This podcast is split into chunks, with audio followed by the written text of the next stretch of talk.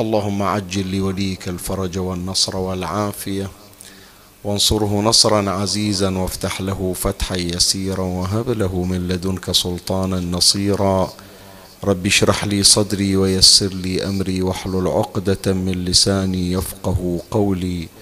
يا كاشف الكرب عن وجه أخيه الحسين اكشف كربي بجاه أخيك الحسين نادي عليا مظهر العجائب تجده عونا لك في النوائب كل هم وغم سينجلي بولايتك يا علي يا علي يا علي. يا أبا الغوث أغثني يا فارس الحجاز أدركني بلطفك الخفي ولا تهلكني. يا مولاتي يا فاطمة بنت محمد أغيثيني يا سيدتي أعوذ بالله من الشيطان الرجيم. بسم الله الرحمن الرحيم.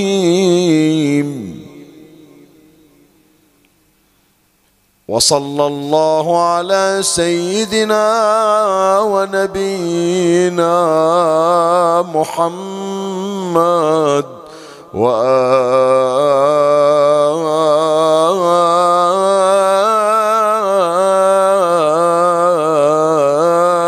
الطاهرين.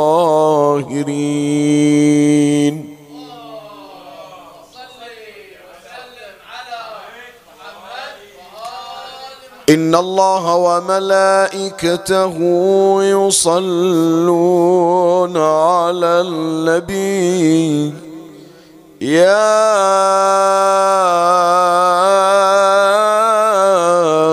أيها الذين آمنوا صلوا عليه وسلموا تسليما.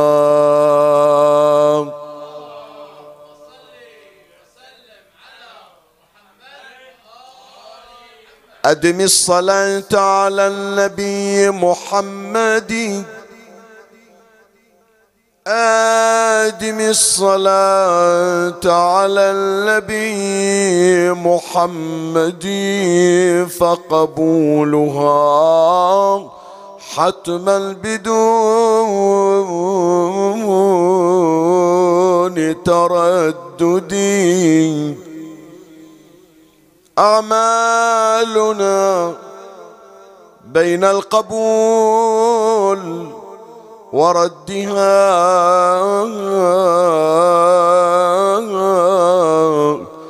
إلا الصلاة على النبي محمد.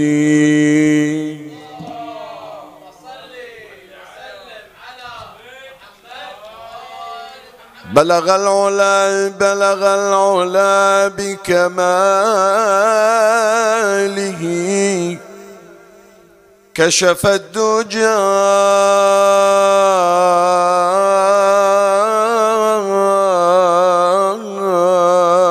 بجماله. وارق السماء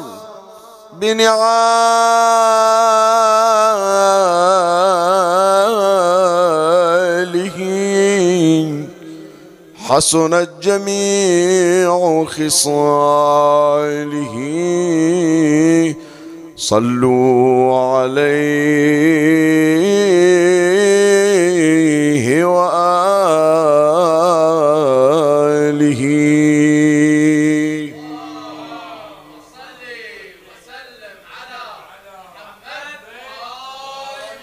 محمد صلى الله عليه وآله. محمد سيد الكونين والثقلين والفريقين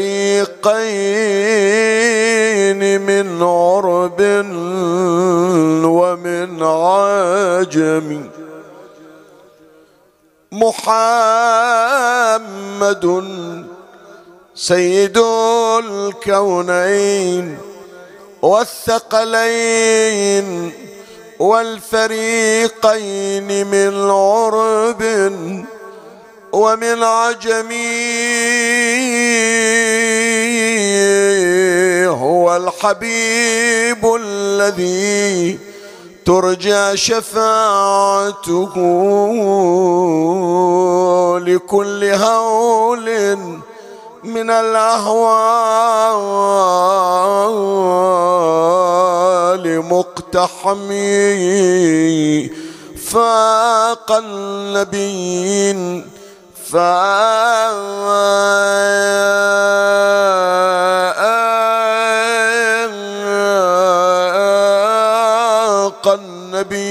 النبيين في خلق وفي خلق ولم يدانوه في جود ولا أكرم صلوات.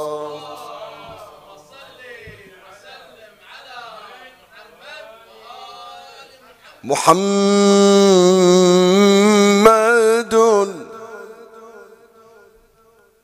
محمد خاتم الرسل الذي سبقت به بشارة قس وابن ذي يزن وأخبر النطقاء العارفون بما يكون من أمره والطهر لم يكن.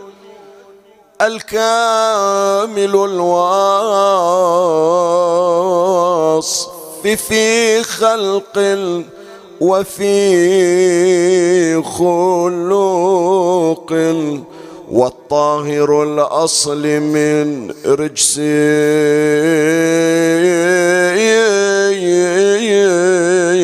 ومن درني صلوات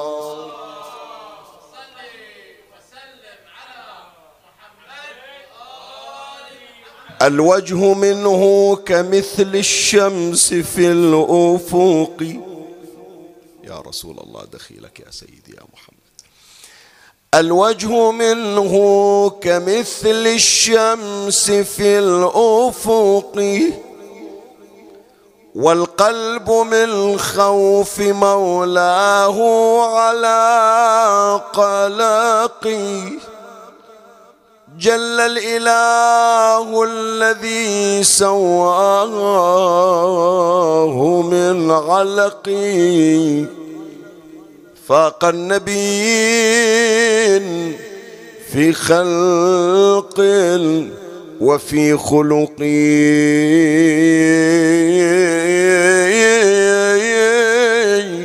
ولم يدانوا في جود ولا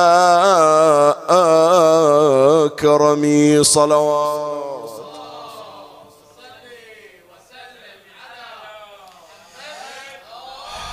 أعوذ بالله من الشيطان الرجيم.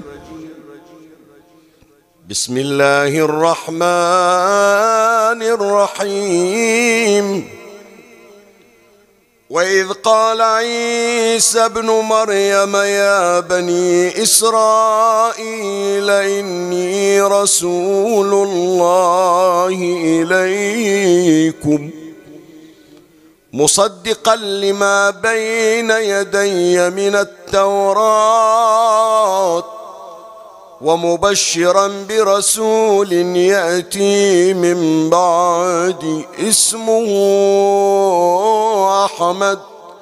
فلما جاءهم بالبينات قالوا هذا سحر مبين. آمنا بالله. صدق الله مولانا العلي العظيم.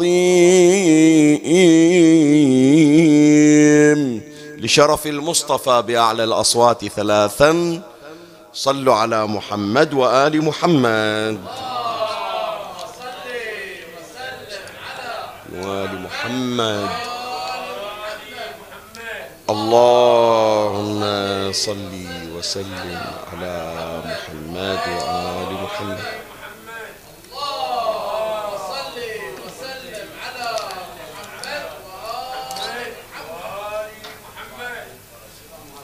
عليكم السلام شخصية بحجم وقامة الحبيب المصطفى صلى الله عليه وآله وسلم لا يمكن أن تأتي إلى هذه الدنيا وإلى هذا العالم ارتجالا ودون مقدمات.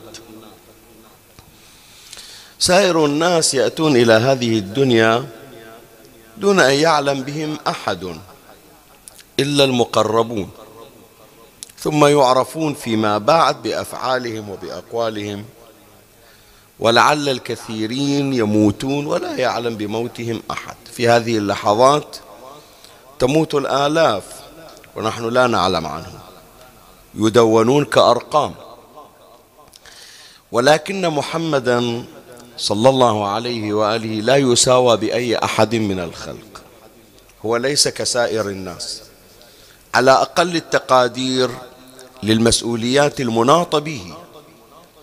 لو أننا تغافلنا وتجاهلنا مقامات رسول الله صلى الله عليه وآله والشؤون المحمدية والخلق المحمدي والنور المحمدي لو غفلت عن كلها عن كل هذا وفكرت فقط في حجم المسؤولية المناطة برسول الله وما أرسلناك إلا رحمة للعالمين.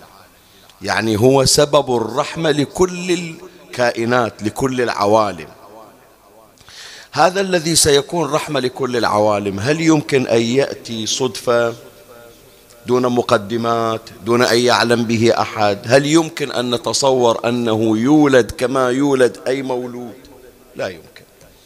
لا بد أن تسبق مولد أن تسبق مولده الطاهر مقدمات تهيئ النفوس لاستقبال هذه الشخصية العظيمة. فلهذا جاءت بشارات قبل مولد النبي صلى الله عليه وآله. كل الأنبياء كانوا يبشرون بقدومه. وهذه الآية التي تلوتها على مسامعكم تشير إلى نبي من الأنبياء وهو عيسى ابن مريم عليه السلام من ضمن مهامه من ضمن ما جاء به يبشر بقدوم المصطفى صلى الله عليه وآله. وكان ذلك قبل خمسمائة عام. خمسمائة عام من ضمن فصول مهام نبي الله عيسى ابن مريم ومبشرا بنبي يأتي من بعدي ومبشرا برسول يأتي من بعدي اسمه أحمد. يعني هي من ضمن مهامه. الآن تجي تقول لي مثلا وين الأنجيل الموجود حاليا؟ ليش ما في ذكر مع العلم موجود؟ حتى في هذا الإنجيل الآن في هذا الكتاب المقدس عند النصارى في إشارات ضمنية بقدوم نبي آخر الزمان. لكن الأنجيل الصحيح إخبارات عيسى المسيح كانت تخبر من ضمن وظائفه أنه يخبر بنبي آخر الزمان وهو محمد صلى الله عليه وآله. تمام. زين فهذه الخمسمائة عام الفاصلة بين عيسى ابن مريم وبين محمد ابن عبد الله. هذه كانت مليئة بأشخاص كانوا يخبرون يبلغون ما بلغه عيسى ابن مريم. فلهذا جاء كثيرون إحنا مو في صدد ذكرهم ذكرناهم في مجالس مع الأسف. أتصور أنها غير موثقة في هذا المجلس في سنوات سابقة في مثل هذه المناسبة. كنت أذكر الذين بشروا بقدوم النبي. منهم من غير الأنبياء طبعا من الحكماء ومن العرفاء. شخص يسمونه قس ابن ساعد الأيادي أو تأتي بالكسر يقولون قس وأحيانا يقولون قس ابن ساعد الأيادي. هذا كان قبل مولد النبي صلى الله عليه وآله بمئة وخمسين سنة. وكان يخبر ويجلس في الطرقات ويمضي إلى سوق عكاظ ويخبر عن مقدم النبي قبل مئة وخمسين سنة. قبل ولادة النبي أيضا صلى الله عليه وآله. هناك ملك من ملوك اليمن أخبر وأعطى صفات رسول الله وأخبر جده عبد المطلب واسمه سيف ابن ذي يزن. وآخرون كثيرون ذكرناهم لعله من ضمن المجالس الموثقة اللي كانوا يتابعون إخواننا وأخواتنا. ذكرنا قصة الملك تبع الأول الذي كسى الكعبة. ذكرنا قصة لما جاء إلى الكعبة وعزم على هدمها وأصيب بمرض. ثم لما أخبره الوزراء والمستشارون بأن هذا البيت وهذه الكعبة مصانة من ربها وأنه ما قصدها أحد بسوء إلا ورده الله عز وجل. فالذي يهين الكعبة يذله الله ويبتليه الله. والذي يكرم الكعبة يبارك له الله عز وجل. وشفي ذلك الملك ثم بعد هذا أخبره المستشارون والوزراء بأن نبي آخر الزمان سوف يولد في هذه المنطقة في هذه البقعة في بلد مكة. ثم سينتقل منها إلى بلد آخر يقال له يثرب. وأقام ذلك الملك سنة كاملة مع مستشاريه ووزرائه سنة كاملة في يثرب انتظارا لمقدم رسول الله صلى الله عليه وآله.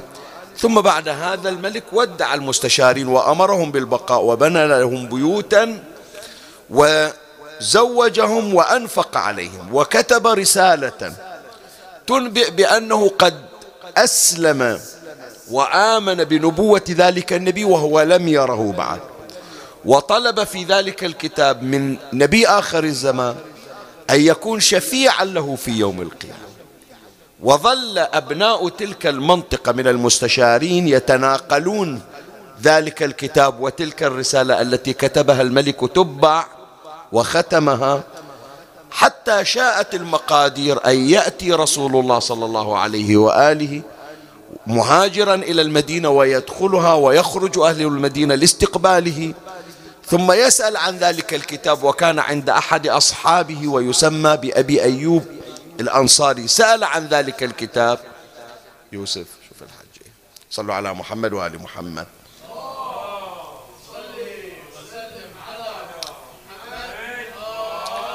فيسأل النبي عن ذلك الكتاب ويعطى النبي ويعطى النبي الكتاب. فيفضه ويقرأ رسالة تبع ويجد المسلمون بأن تبع كان قد بشر بقدوم رسول الله وآمن به وطلب منه الشفاعة وأنه على دينه ثم يقرؤون التاريخ تاريخ الكتاب فيجدون الفارق الزمني من زمن تبع وكتابة الكتاب إلى وقت استلام رسول الله صلى الله عليه وآله للكتاب فيجدون المدة الزمنية ألف سنة. هذه من ضمن البشارات ومن ضمن الإخبارات وهذا ما ذكرناه في الشعر الذي افتتحنا به صدر المجلس. محمد خاتم الرسل الذي سبقت به بشارة قس وابن ذي يزن وأخبر النطقاء العارفون بما يكون من أمره والطهر لم يكن يعني أخبروا به قبل ولادته. الكامل الوصف في خلق وفي خلق والطاهر الأصل من رجس ومن درن. زين فإذا هناك بشارات. وهناك إخبارات قبل مولد النبي صلى الله عليه وآله بشأنه. إضافة إلى هذه البشارات وهذه الإخبارات هناك معاجز. هذه المعاجز جرى بعضها قبيل مولد رسول الله صلى الله عليه وسلم. ومعاجز جرت في مثل هذه الليلة. شوف الليلة ليلة 17 ربيع الأول ليلة مولد النبي صلى الله عليه وآله. في هذه الفترة في مثل هذه الليلة ظهرت معاجز عدة. كل هذه المعاجز يسمونها يمكن بعضكم تمر عليه الكلمة ما يعرف معناها يسمونها إرهاصات. يذكرونها أحيانا في الكتب العربية يقولون الإرهاصات. شنو يعني إرهاصات؟ يعني تنبؤات. يفسرونها في المعاجم أنها تنبؤات تدعم نبوة النبي. يعني لا تتصور أنه هذا خلي في بالكم. أحبائي المتابعون حطوها في بالكم الليلة في مولد النبي صلى الله عليه وآله. لا تتصورون أنه من جاء النبي صلى الله عليه وآله وقال قولوا لا إله إلا الله تفلحوا توهم عارفين نبوة النبي. ومتفاجئين أن هذا محمد اللي عايش ويانا وصار عمره أربعين سنة جاي يدعي النبوة وانصدموا بهذا الأمر. لا. أهل مكة بل العالم كانوا على موعد لقدوم رسول الله صلى الله عليه وسلم. ويعلمون به. وأهل مكة تحديدا. والليلة ستسمع كيف أن العالم وكيف أن أهل مكة تحديدا يعلمون بمقامات رسول الله الإعجازية وإنما ما سمعت عنه من تحدي لرسول الله صدر من مثل أبي جهل ومن مثل أبي لهب ما هو إلا من باب التعنت وغلبة المصلحة والشقاوة. مو معنى هذا أنهم ما يدرون. وإلا لو احتملنا بأنه لا أنا ما صدق بمحمد لا ما صدق. ما قال ما قنعني النبي. إذا هذا أنت تساويه بأي شخص آخر. لا أبو جهل كان متعنت يعلم من هو رسول الله. أبو لهب يعلم من هو رسول الله. وإحنا اجمعوا كل اللي مر عليكم. شوفوا في هذه الفترة اللي انقضت في أيام وفاة النبي صلى الله عليه وآله وما قبل من تمر قصص كيف أن أهل مكة استسقوا برسول الله صلى الله عليه وآله. وكيف أن عبد المطلب ثم من بعد عبد المطلب كيف أن أبا طالب عم النبي كان إذا جاء العطاشة والذين يعيشون في القحط والجد يلتمسون الاستسقاء والغيث كان أبو طالب ومن قبله أبوه عبد المطلب يعني جد النبي يطلعون النبي وهو بعد طفل صغير يرفعون النبي فتتجمع الغيوم ويهطل المطر كأفواه القرب كرامة للحبيب المصطفى محمد صلى الله عليه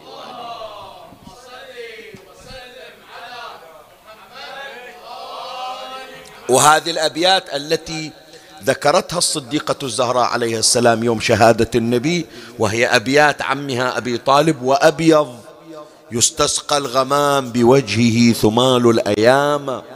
عصمة للأرامل تطوف به الهلاك من آل هاشم فهم عنده في نعمة وفواضل.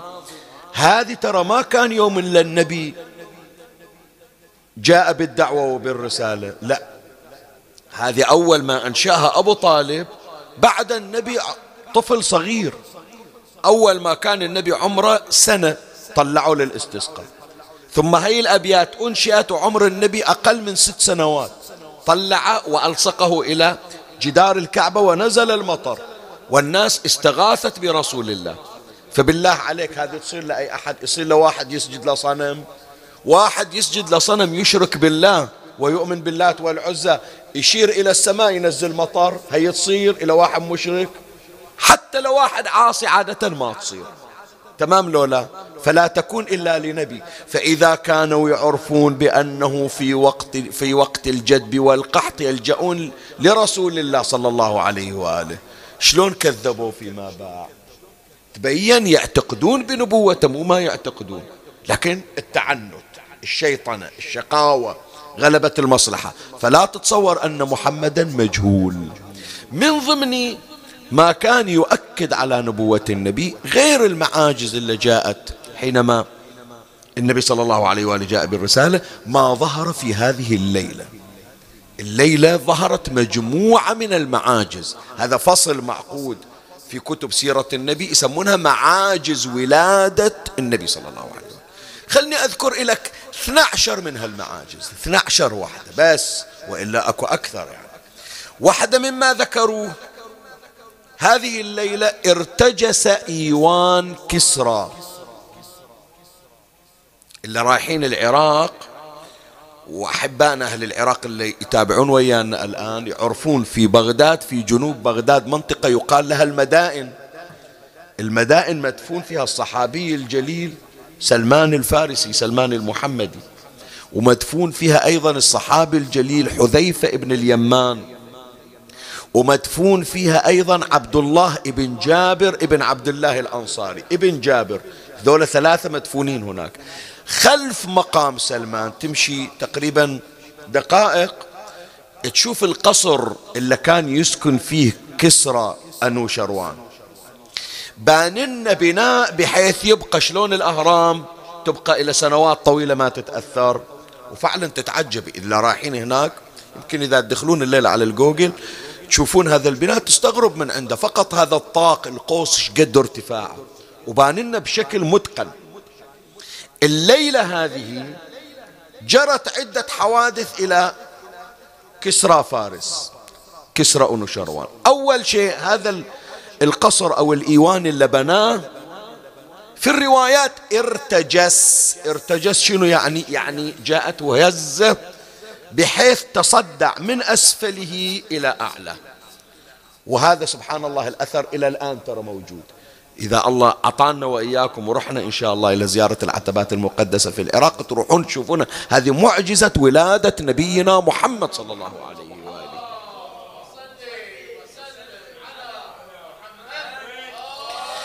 من ضمن أيضا ما وقع في هذا الإيوان أو هذا القصر كان في شرف.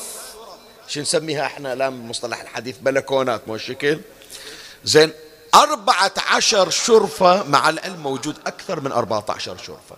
يعني باصطلاحنا بالمصطلح الحديث أكثر من أربعة عشر بلكونة موجود في كل القصر. بس من كل هذه الشرف من كل هذه البلكونات أربعة عشر شرفة شافوها. تضعضعت وسقطت على الأرض تهدمت. أربعة عشر واحدة الباقي أبدا ما صادهم شيء غير هذا الشرخ الارتجاس وغير الأربعة عشر شرفة. زين. من إجوا يفسرون إذا تتذكرون إحنا في السنوات السابقة كنا نجيب قصة الملك كسرى أنوشروان والرؤيا التي رآها هي من ضمن المعاجز والإخبارات وكيف جاء من شخص يسمى سطيح ساكن في الشام يفسر الرؤى ذكر له بأنها نبوءة خروج نبي آخر الزمان وأخبره بأنه سيولد نبي آخر الزمان. على أي حال من ضمن ما جرى لهذا الملك إضافة إلى هذا الارتجاس في الأيوان والأربعة عشر شرفة. إجوا المعبرون قالوا هذه الأربعة عشر شرفة اللي طاحت احسب أربعة عشر ملك عقبك وملككم كله راح يروح. ويظهر الله ملك نبي آخر الزمان ودين نبي آخر الزمان وهو محمد صلى الله عليه وآله.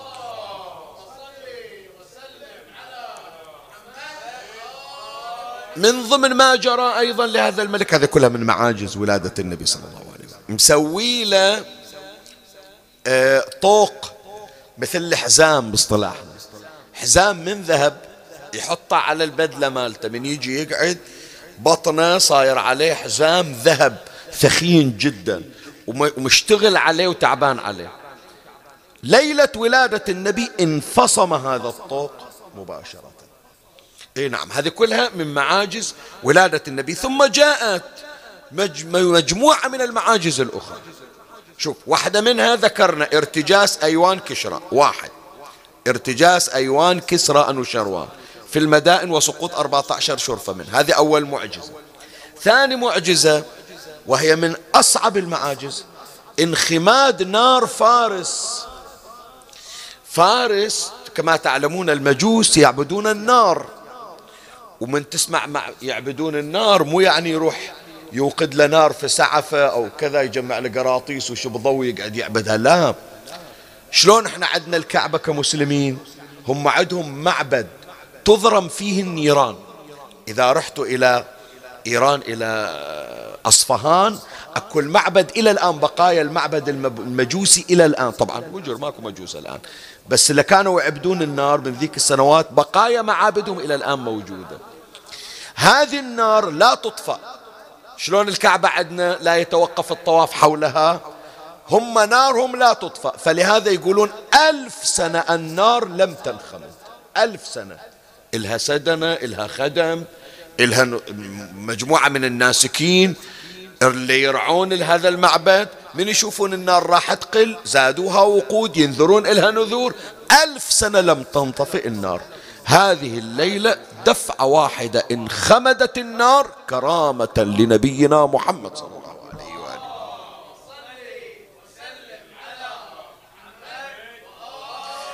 من ضمن أيضا ما جرى أكو بحيرة يسمونها بحيرة ساوى هذه وين البحيرة؟ بعضهم يقول أنها بين قم وطهران. أكو إذا إجيتوا نازلين من طهران إلى قم تمرون تشوفون بحيرة على اليمين والشمال بقاياها أملاح صايرة. هذه البحيرة جفت دفعة واحدة. بعضهم يقولون أن هي هذه بحيرة ساوى بس البعض الآخر يقول لا بحيرة ساوى مو هذه. بحيرة ساوى هذه صايرة عند محافظة المثنى تقريبا 280 كيلو متر عن بغداد. والغريب في هذه البحيرة يا إخواني إلى الآن العلم متحير من هذه البحيرة. شلون؟ هذه صايرة في البر البحيرة في البر. والماء اللي متجمع مو ماي مطر حتى تقول ماي بحيرات لا. شافوا كثافة هذا الماء مثل كثافة ماي الخليج العربي والمحيطات. يعني ماي بحر جيب ماي بحر؟ في وسط البر. زين الأغرب من عنده يجون يذوقون الماء يشوفون أملح من ملوحة مياه البحار.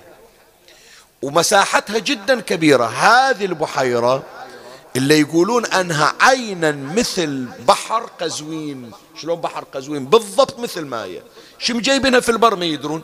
ليلة ميلاد النبي صلى الله عليه وآله. مرة واحدة هذه البحيرة التي كأنها بحر متلاطم غاضت في الأرض كرامة لمولد رسول الله محمد صلى الله عليه وآله.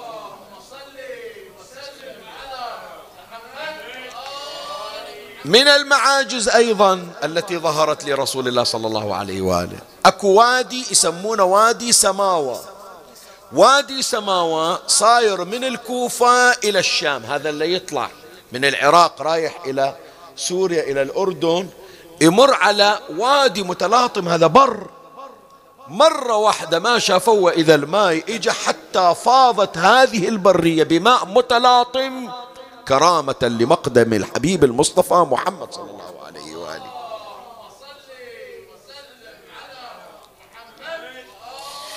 من المعاجز أيضا التي حدثت هذه الليلة. أنا إلي شغل فيها يعني حط بالك. هذه من ضمن إخبارات ومناسبة هذه الليلة. الأصنام حاطينها على الكعبة. 360 صنم.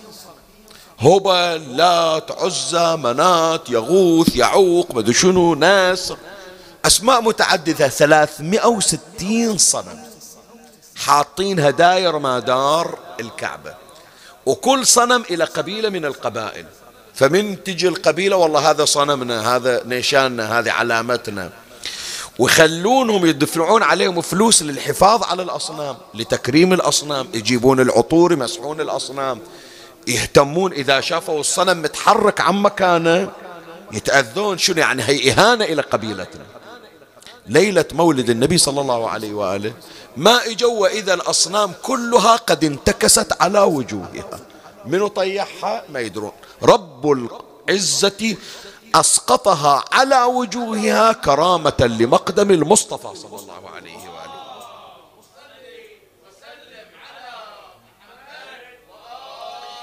زين من ضمن ما جرى في هذه الليلة هذا حدث عالمي. يعني ذكرنا حوادث صارت في إيران ذكرنا حوادث بين الكوفة والشام ذكرنا حوادث في مكة. أكو حوادث صارت الليلة على مستوى العالم ككل. العالم في زمن النبي فيها ملوك. كل منطقة فيها ملك. ما إجا كل ملك من صبيحة باكر يعني. بعد ولادة النبي أول ما ولد النبي كل ملك عنده عرش ما إجا وإذا عرشه مقلوب رأسا على عقب. أي نعم في كل مكان. يعني الذي يملك الدنيا بل يملك الكون منه رسول الله صلى الله عليه وآله. أنت لا تشوف نفسك حطوك على كرسي وكذا. لا لا ترى جابتك الظروف. بس الملك الحقيقي السلطنة الحقيقية. السيادة الحقيقية لرسول الله صلى الله عليه وآله. ولهذا في مثل هذه الليلة ما أصبحت صبيحتها إلا وكل ملك جاء إلى عرشه وجد عرشه منكوسا مقلوبا على وجهه من شرق الأرض إلى غربها. زين الملك نفسه من باكر يعني من ولد النبي يوم كامل 24 ساعة يريد يحكي يريد يتكلم أبدا. انغلق لسانه انخرس. يوم كامل 24 ساعة الملوك لا ينطقون كرامة لمقدم المصطفى صلى الله عليه وآله. هذا من ضمن ما جرى. زين بعد صار على مستوى السحرة. اليوم صارت حوادث كونية. الليلة في مثل هالليلة صارت حوادث كونية. سابقا كانت الشياطين تصل إلى السماوات العلى إلى السماء الثانية إلى السماء الثالثة يلتقون بالملائكة. لما ولد عيسى ابن مريم الشيطان وصل فقط إلى السماء الرابعة نزلوه كرامة لقدوم عيسى ابن مريم. بعد أبناء الشيطان الجن العفاريت يصعدون للسماء الرابعة. الليلة بمجرد أن ولد النبي خلاص. صاروا الجن والعفاريت والشيطان لا يستطيع أن يرتقي للسماوات العلى. صار حال حال هالطيارات اللي تطلع بس مو أكثر ما يقدر يخترق الحجب حجبه الله عن الوصول للسماوات العلى كرامة لقدوم المصطفى محمد صلى الله عليه وآله.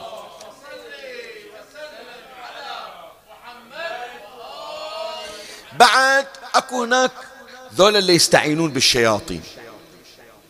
بعضهم يسمونهم كهنة. كهنة شنو يعني؟ كهنة يعني ذولا اللي يقعدون يخبرون بإخبارات غيبية يعتمدون على الجن والعفاريت كل كاهن عادة يستخدم السحر ويستخدم الشعوذة ويستخدم الإخبارات الغيبية بالاستعانة بالقرائن. هذول شافوا علمهم كله بطل في هذا اليوم. كرامة لرسول الله صلى الله عليه وآله. السحرة سحرهم ما يأثر ما يقدر يسوي سحر اليوم. كرامة لقدوم النبي صلى الله عليه وآله. من ضمن أيضا الكاهنة أكو بعضهم عندها قرين. يشتغلوا براسها عندها صاحب هو اللي يحكي على لسانها. هذه الليلة حجبت ما قام صاحبها قرينة ما تشوفه كل أعمال السحر والشيطنة تعطلت هذا اليوم لمقدم النبي صلى الله عليه وآله. وكان من أهم هذه المعاجز كما أخبرت آمنة بنت وهب بمجرد أن سقط النبي صلى الله عليه وآله إلى الأرض ساجدا واضعا يده على الأرض والأخرى يشير بها إلى السماء أشرق من رسول الله صلى الله عليه وآله نور فشع ذلك النور. هي تقول آمنة فانشق له سقف المنزل. ووصل إلى عنان السماء ثم انتشر ذلك النور من المشرق إلى المغرب كرامة للمصطفى محمد صلى الله عليه وآله.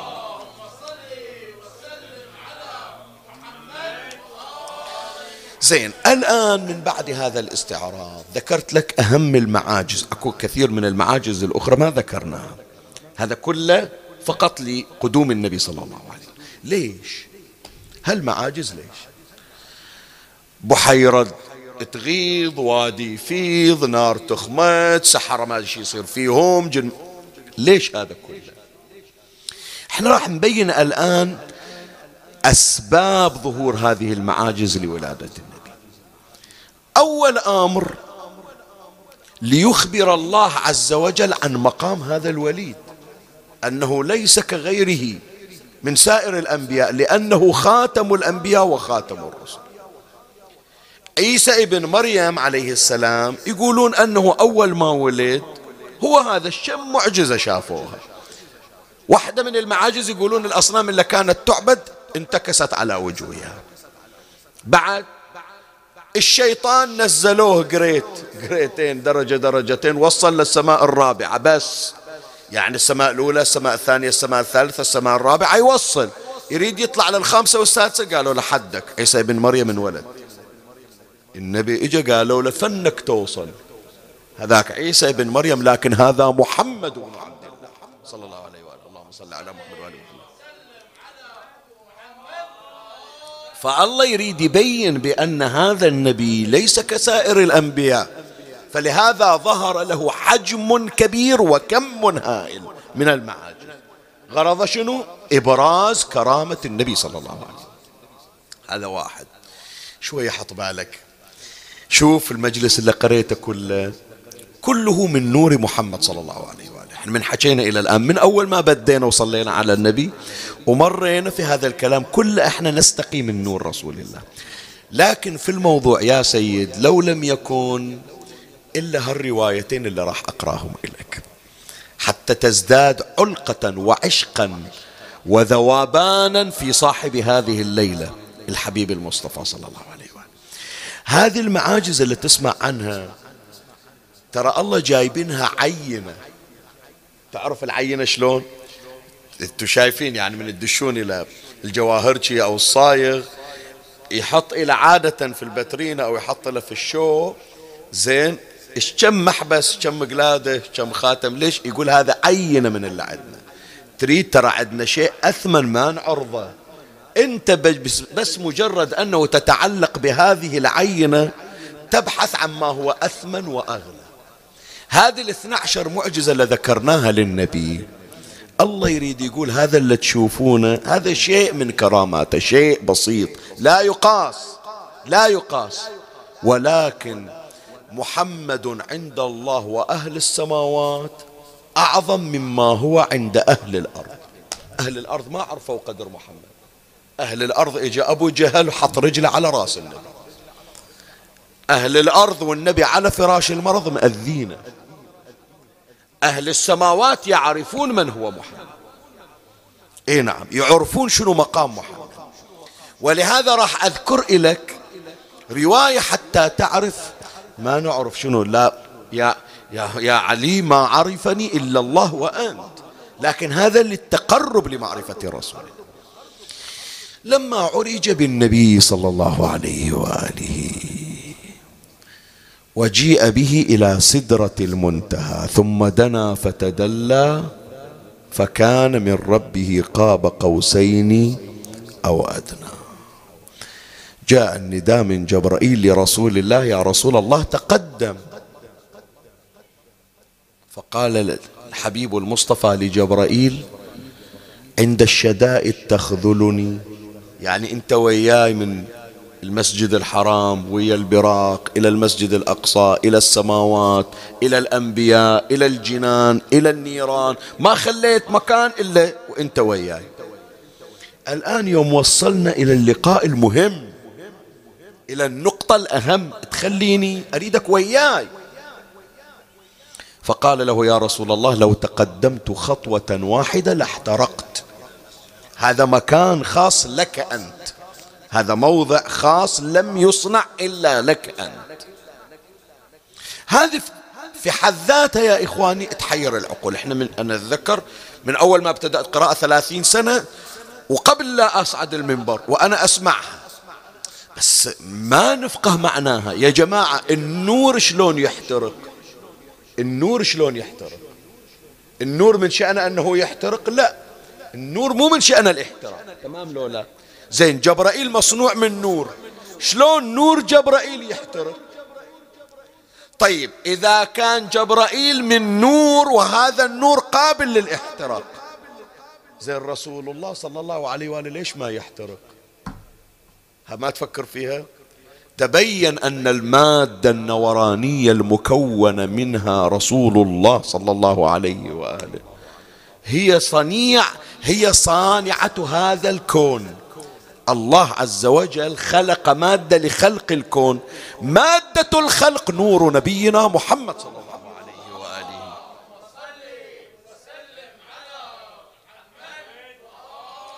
فأي شيء قابل للاحتراق مهما على قدره لكن مادة الخليقة وهي نور النبي. يا جابر ما أول ما خلق ربك؟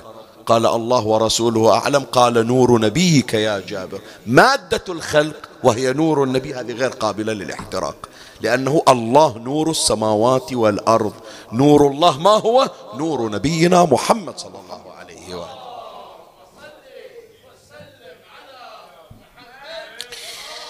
فيقول لا يا محمد تقدم. خلاص مكانك هذا ماكو واحد يقدر يتقدم لك فتقدم النبي صلى الله عليه وسلم.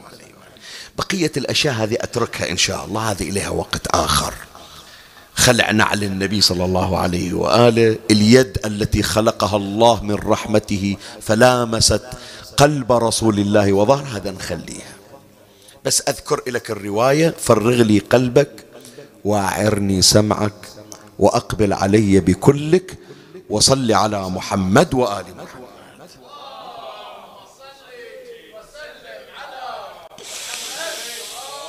النبي سيد الأدب.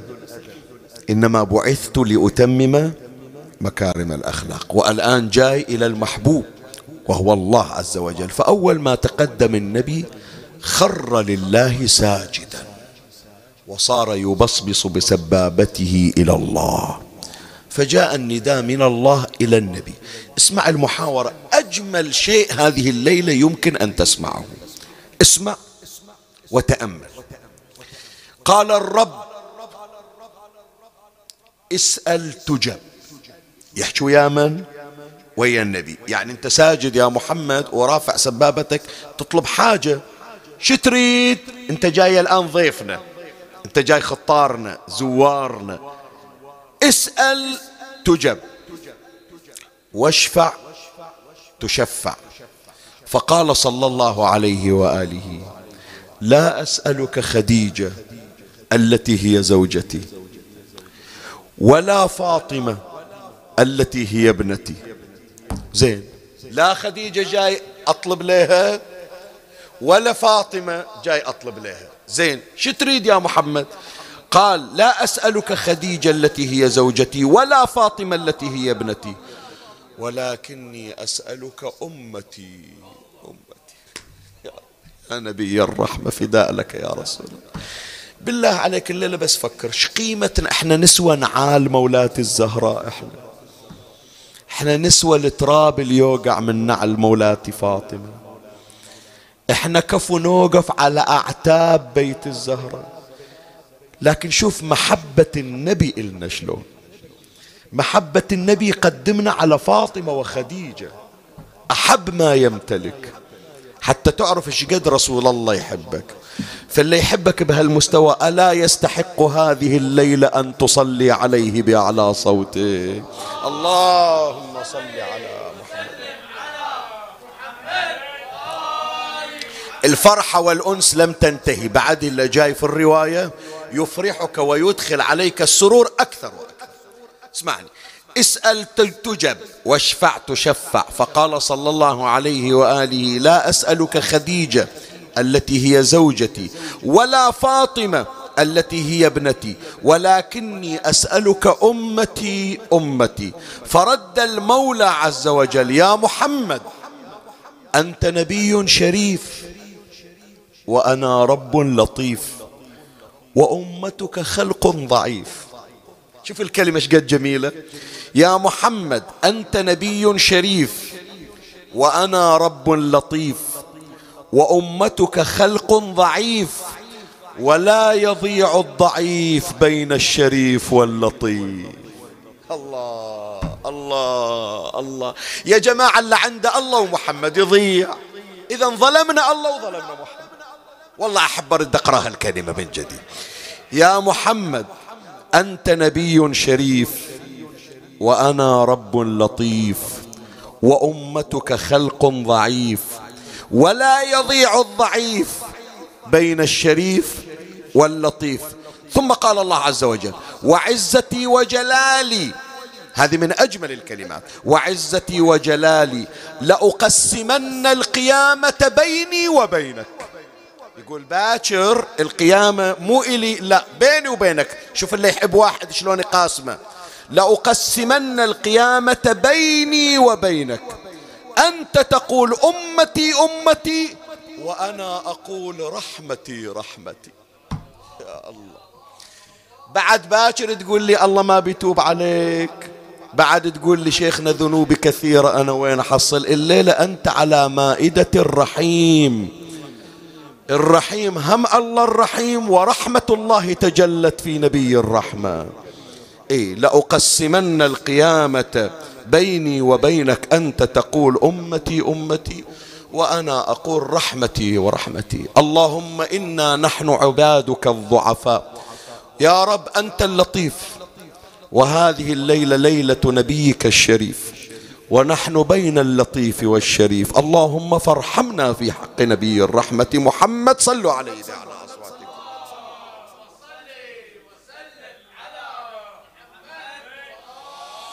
خلي هالمقدار أنا أكتفي فيه القسم الأخير فقط اللي أختم. ليش هذه المعاجز؟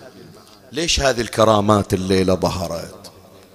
هذا يا إخواني حتى تعرفون بأن لمحمد صلى الله عليه وآله سر غيبي في التأثير في الآخرين. هالأيام هذه أيام مولد النبي النبي تعرض إلى إهانة. وهذه الإهانة وصلت إلى قلب كل غيور. ما أقول بس كل مسلم. تدري قد أكو نصارى مسيحيين أخذتهم الغيرة على رسول الله؟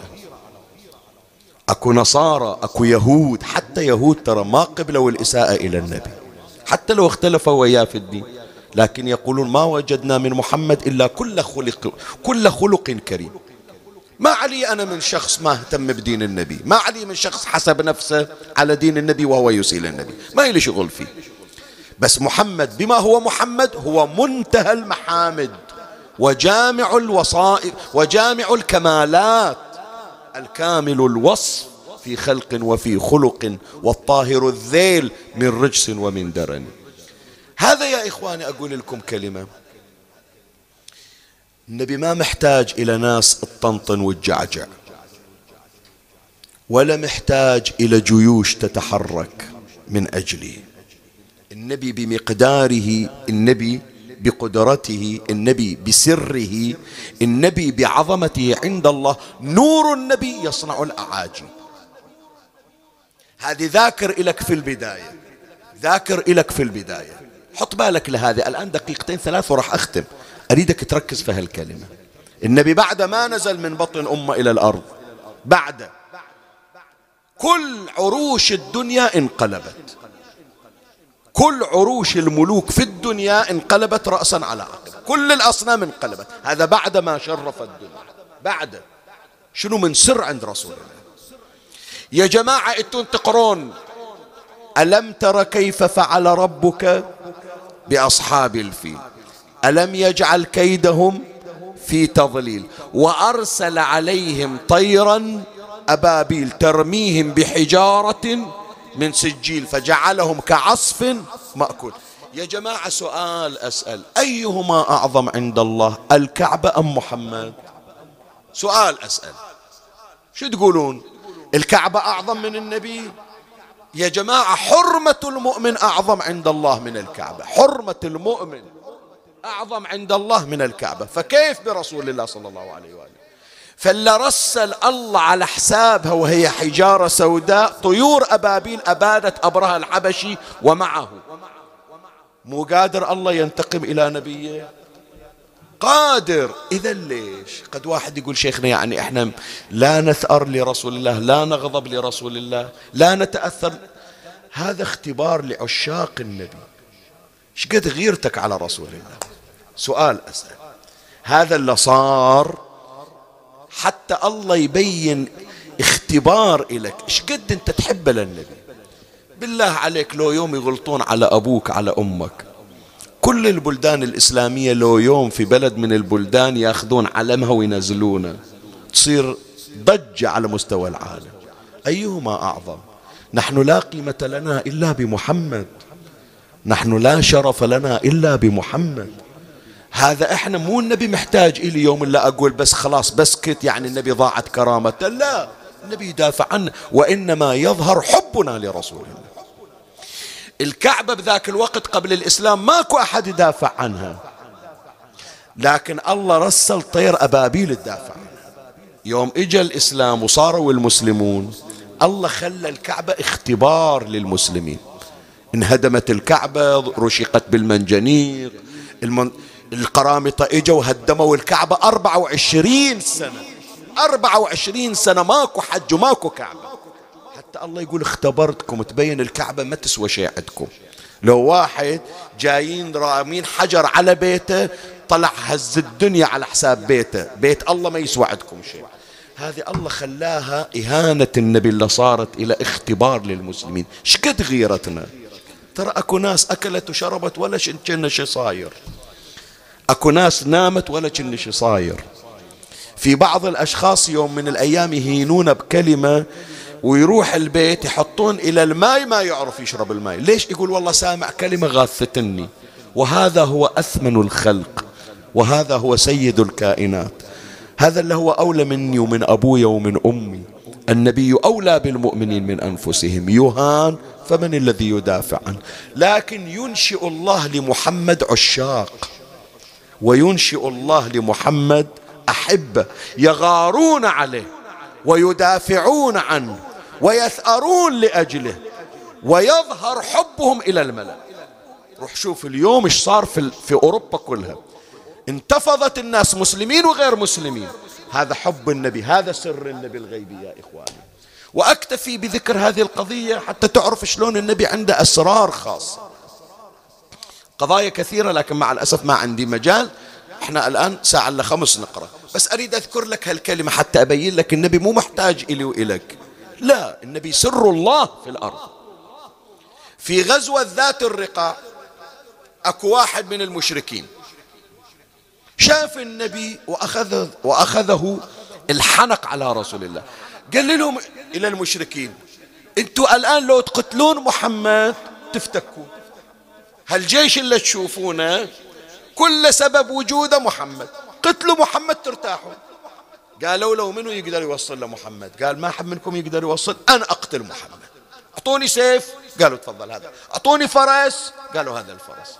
صعد على فرسه وأخذ السيف وانطلق حتى وصل إلى النبي صلى الله عليه وسلم. من وقف؟ قال له يا محمد. قال له نعم ما عندك. قال من ينجيك مني اليوم؟ شوف كلهم خلوك اكو كلهم خلوك أنا جاي اقتلك. من ينجيك مني اليوم؟ قال ربي وربك الله ينجيني من عندك. ترى أنا ما عندي شيء لا لولا أن علاقتي قوية بالله تبارك وتعالى. قال ربي و... ربك ينجيك مني خلي أشوف. فصدر نور من وجه رسول الله. شوف السر الغيبي في النبي. بس صدر النور من النبي. طاح هذا على الأرض. شبت به فرسه ألقته على الأرض طاح السيف من إيده. النبي إجا أخذ السيف وقف على رأسه ورفع السيف ونظر إليه باسما.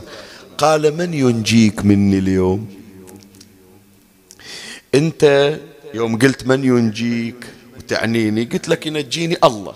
أنت خو ما تؤمن بالله. اليوم منو ينجيك مني؟ هو هذا تبين ذكي يفهم. شار راسه قال ينجيني جودك وكرمك يا محمد. أنا ما عندي رب مثل اللي عندك لكن أعرفك أنت جواد كريم. ينجيني جودك وكرمك يا محمد. النبي قال له تفضل هذا سيفك قوم خلي أعاونك وأنفض ثيابك بيدي. فصار هذا الشخص طريق للهداية حينما نظر إلى سر أنوار نبينا محمد صلى الله عليه وسلم.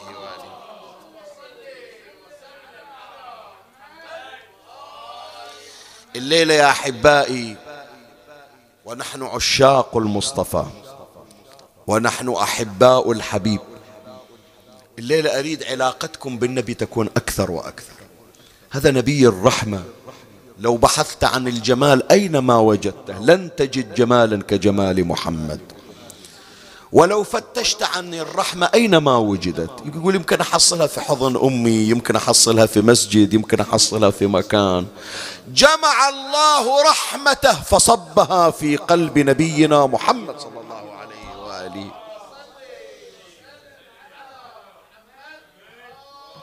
فالليلة عمي لا تقول لي أنا قاعد في البيت أو أنا في السيارة السنة تغيرت علينا لا. خلي قلبك هو منصة احتفال برسول الله. وين ما قاعد أريد صلواتك عالية وأريد فرحة من عندك نختم حديثنا بذكر مولد المصطفى صلى الله عليه وآله. بأعلى أصواتكم صلوا على محمد وآل محمد. اللهم صل على محمد. اللهم صل على محمد وآل محمد.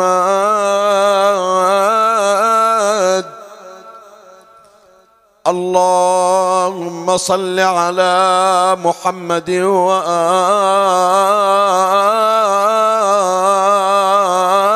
محمد. اللهم صل على البشير النذير. والسراج المنير الطهر الطاهر والبدر الزاهر والعلم الفاخر من سمي في السماء بأحمد وفي الأرض بأبي القاسم محمد.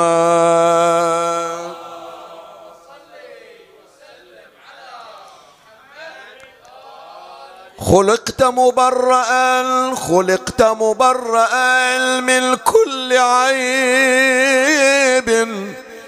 كأنك قد خلقت كما تشاء. فأجمل منك لم تر قط عيني. وأفضل منك لا تلد النساء صلوات.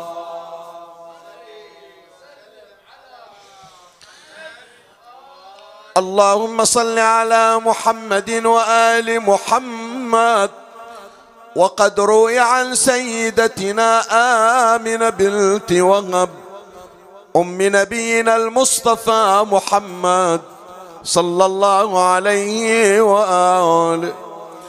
قالت لما حملت بولدي ما رأيت أثر الحمل علي حتى إذا جاءت تسعة أشهر وأنا أفكر كيف يشعرن النساء كيف تعرف النساء بأمري.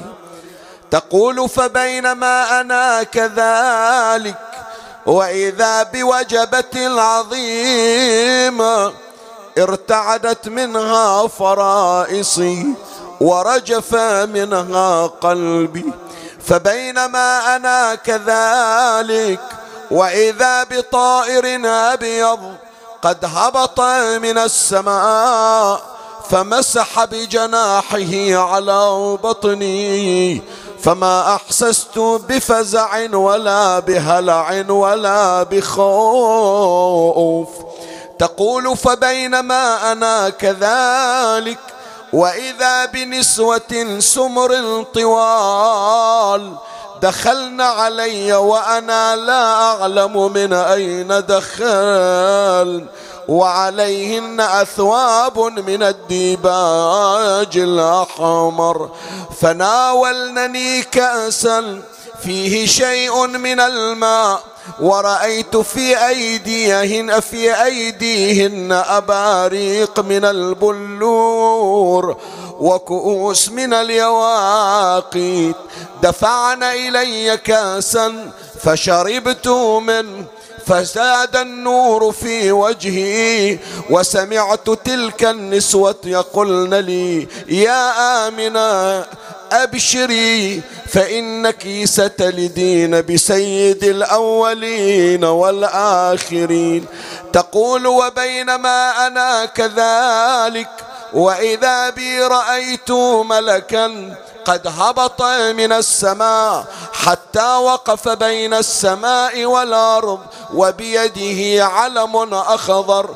سمعته يقول طوفوا بمحمد شرق الأرض وغربها. وقد ملك محمد مفاتيح المشرق والمغرب ومفاتيح الجنة والنار. تقول وبينما أنا كذلك إذ سمعت حفيف أجنحة الملائكة ترفرف على رأسي تقول وبينما أنا كذلك وإذا بنور قد شاع وضياء قد لماع حتى ملأ المشرق والمغرب ووصل إلى عنان السماء إذ وقع من بطني ولدي محمد أفضل.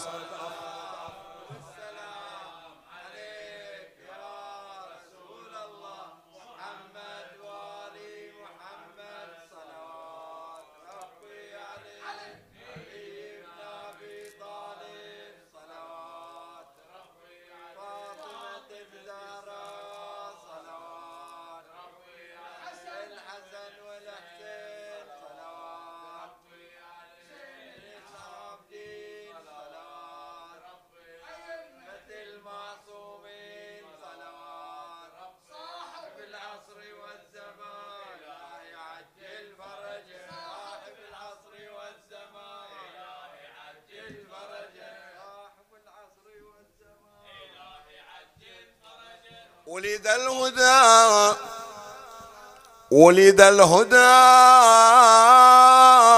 فالكائنات ضياء. ولد الهدى فالكائنات ضياء.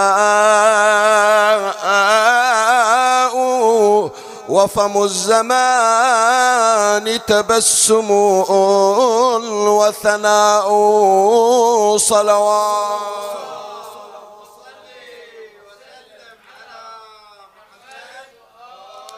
فيما تبقى الصلوات ارفعوا أيديكم وطلبوا حوائجكم. في كل صلوات طلبوا حوائجكم وحوائج المؤمنين. إذا شئت في الدارين تسعد إذا شئت في الدارين تسعد فأكثر بالصلاة على محمد.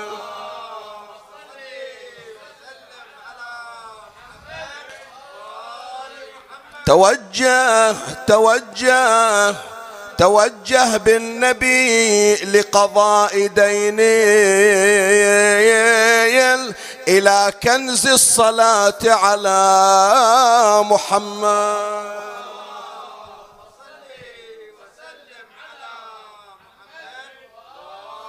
شفاء شفاء للمريض. اذكروا المرضى.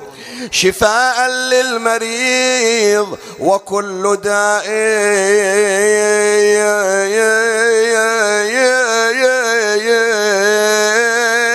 صلاة العاشقين على محمد.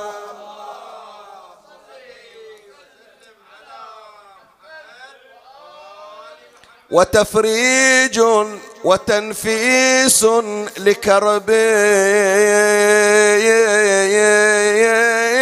فلا تنسى الصلاة على محمد.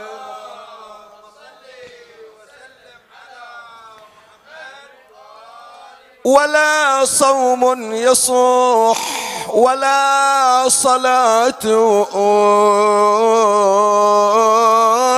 إذا تخلو الصلاة على محمد.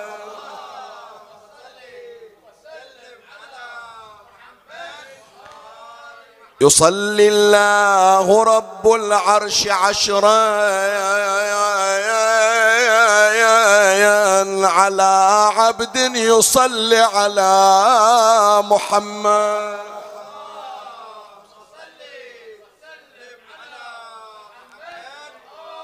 وفي عشر يصلي الله ميا فلا تنسى الصلاة على محمد.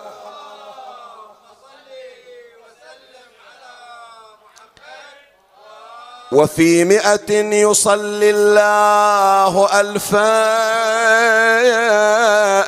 فما أحلى الصلاة على محمد صلوات.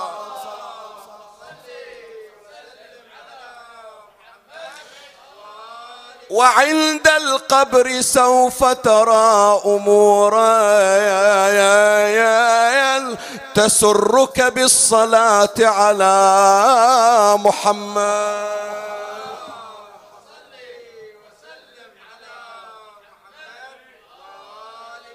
إذا الملكان قد سألاك رعبا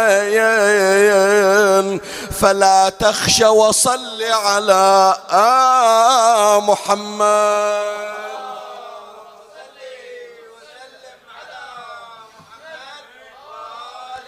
وعند القبر ترزق بالأمان بترداد الصلاة على محمد.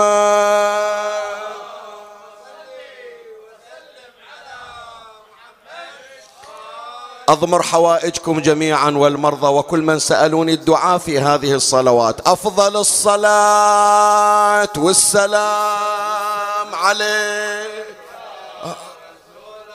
محمد وآله يلا. عافية. علي بن أبي طالب. فاطمة الزهراء. الحسن والحسين. زين العابدين. محمد الباقر.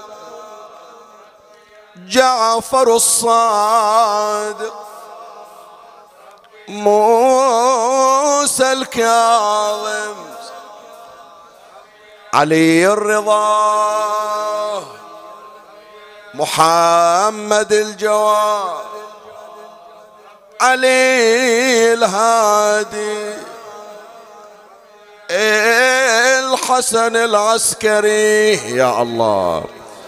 صاحب العصر والزمان.